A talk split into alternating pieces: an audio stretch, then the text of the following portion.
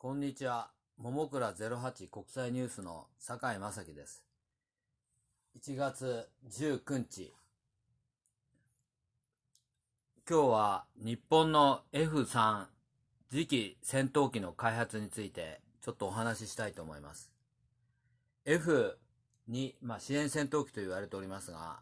これがいずれその退役するということで、まあ、近いうちにこのこの退役に備えてまあ、と備えてというか、退役とに、まあ、備えてというか、交代機として F3 の開発を目指しているということです。で、これ、欧米のメーカーが参加するということなので、ちょっとそれについてお話ししたいと思います。まず、日本の技術は明らかに欧米のメーカーより劣っております。まあ、残念ですが、事実です。エビオニクス、レーダー、ステルス技術、電子戦の能力、エンジン、AI、システムインテグレーションなど、まあ数え、数え上げるというか、数えたら結構はかなりの数になりますが、ほとんど全ての分野で欧米のメーカーより劣っていると思われます。で、今回のこの件について、日本政府は、まあ政府というか防衛省、日本政府は、アメリカのロッキード・マーチンに、まあちょっと頼んだわけですが、ロッキード・マーチンの回答は、F35 と F22 のハイブリッドデザインを提案してきました。つまりパッケージとして F35 をちょっと変えるか、F22 をちょっとレベルを下げて変えるか、それを日本の、まあ、次の、まあ、支援戦闘機というか戦闘機にしたらどうかというようなことを言ってきたわけです。で、日本政府はこれマスコミ報道などによると拒否したということです。日本は国産開発、これ国産の技術者、国産というか日本人の技術者を養成するといういう意味もあるんですが、国産開発と、それから開発した後にどのようなミサイル、あるいはどのようなコンポーネントを搭載するか、日本の自由自由度を確保するということを重視して、ロッキード・マーチンの提案を拒否しました。まあ、パッケージで輸出しようとしたロッキード・マーチンっていうのは、明らかに日本の航空宇宙産業を見下していると思われます。まあでも実力の差があるんでしょうがないと思いますが、でそもそも私が不思議に思うのが、F35、これは日本の航空自衛隊が導入を決めましたが、これが制空戦闘機の立場になるのかという話なんですが、もともと F35 はアメリカやヨーロッパでは、まあ、いわゆるその戦闘爆撃機というか攻撃機で制空戦闘機ではありません。アメリカの場合、F22 ラプターが制空戦制空戦闘機ですが、日本はこの輸出を求めましたが、アメリカに拒否されました。そこで、まあ、F35 が日本の、まあ、なんていうか、制空戦闘機になるのかっていう話なんです。で、今度の F3 が、いわゆる F2 の攻撃機ということは、支援戦闘機ということになるのかっていうふうな、まあ、非常に分かりにくいくべあのな話になってるわけです。で、そもそも F3 は、制空戦闘機なのか、近接航空支援などを目的とした、まあ、いわゆるその日本固有の言葉ですが、支援戦闘機なのか、よく日本人にもわかりません。防衛省が、あるいは航空自衛隊が何を求めているのか、すごくわかりにくいんです。で、まあ、それはちょっとこれ横に置いて、次の話に移ります。三菱重工が、まあ、開発の主役を担うということです。で、アメリカのロッキード・マーチンは、マスコミ報道によると、システムインテグレーションとステルス技術を提供するということです。まあ、ほとんどこれ神経の部分で最も重要なところを、まあ、アメリカの企業に依頼依頼するというか依存するということです。でエンジンは日本の I IHI、これ石川島播磨重工業だと思われます。ただロールスロイスもなんかエンジンで、エンジンだと思うんですが、まあ参加したいみたいなことを言ってるみたいです。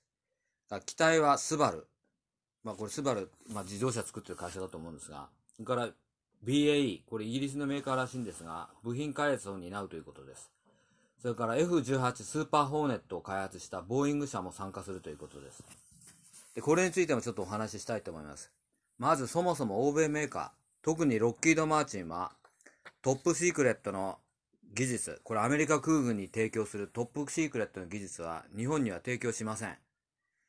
日本に提供する技術はアメリカ政府が許可した輸出用技術というものを提供してくるわけです。まあこれは、なんていうか、まあアメリカ空軍に提供されるものより1ランク、あるいは場合によっては2ランク下がった技術であります。で、日本の技術基盤なんですが、長年の蓄積と海外の公開情報をが主で日本の技術上技術基盤になっております。まあ、長年の蓄積っていうのは航空自衛隊の戦闘機を開発してきたっていう蓄積と、から海外のいろいろマスコミ報道で発表されるような公開情報、あるいは航空省などに出るパンフレットなどの情報に依存しているわけです。で、スパイ活動やサイバー攻撃を行っていない日本は、欧米の航空機器メーカーの、まあ、いわゆる極秘情報なるもの、情報っていうのは入手していないと思われます。でそもそも、まあこれは自衛隊のせいでもないのですが、敵となるロシアや中国のステルス戦闘機の、まあ機密情報っていうかスペックも本当のところはよく分かっていないと思われます。それからもう一つ、日本の弱点として、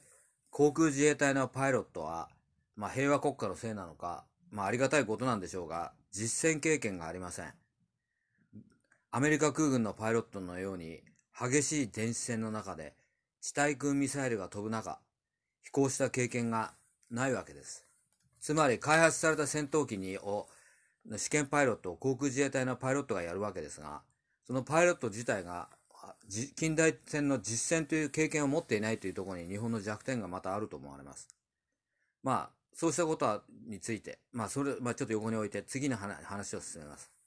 日本が持っている技術というのは F15 や F35 の、まあ、これアメリカの戦闘機ですが、ライセンス生産、それから国内で作ったステルス実証機で得た情報をもとに、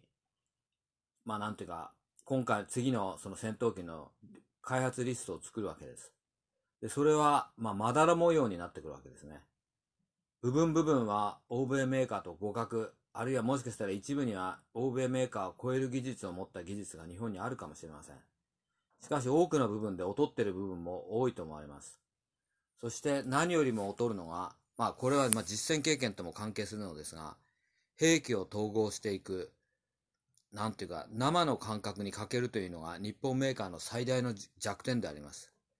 まあ日本の技術っていうのは、まあ進んでいる部分もあるんですが、ガラパゴス化、まあいわゆるそのまあなんていうか、日本という島の中で鎖国しているような状態なので、ガラパゴス化してるわけです。で、欧米メーカーには、まあいろいろな紛争地域で戦闘した経験などもあり、その兵器をシステムとして作り上げていく上での生の感覚があります。共同開発、あるいはその欧米のメーカーを参加させるということは、この生の感覚を教えてもらうということにあります。まあ、これをうまくやらないとですね、F さんはひょっとすると、ただのパッチワーク、いろいろなところの継ぎ当てだらけの戦闘機となってしまう可能性があります。防衛省、航空自衛隊、日本政府には頑張ってもらいたいと思います。桃倉08国際ニュースの酒井美咲でした。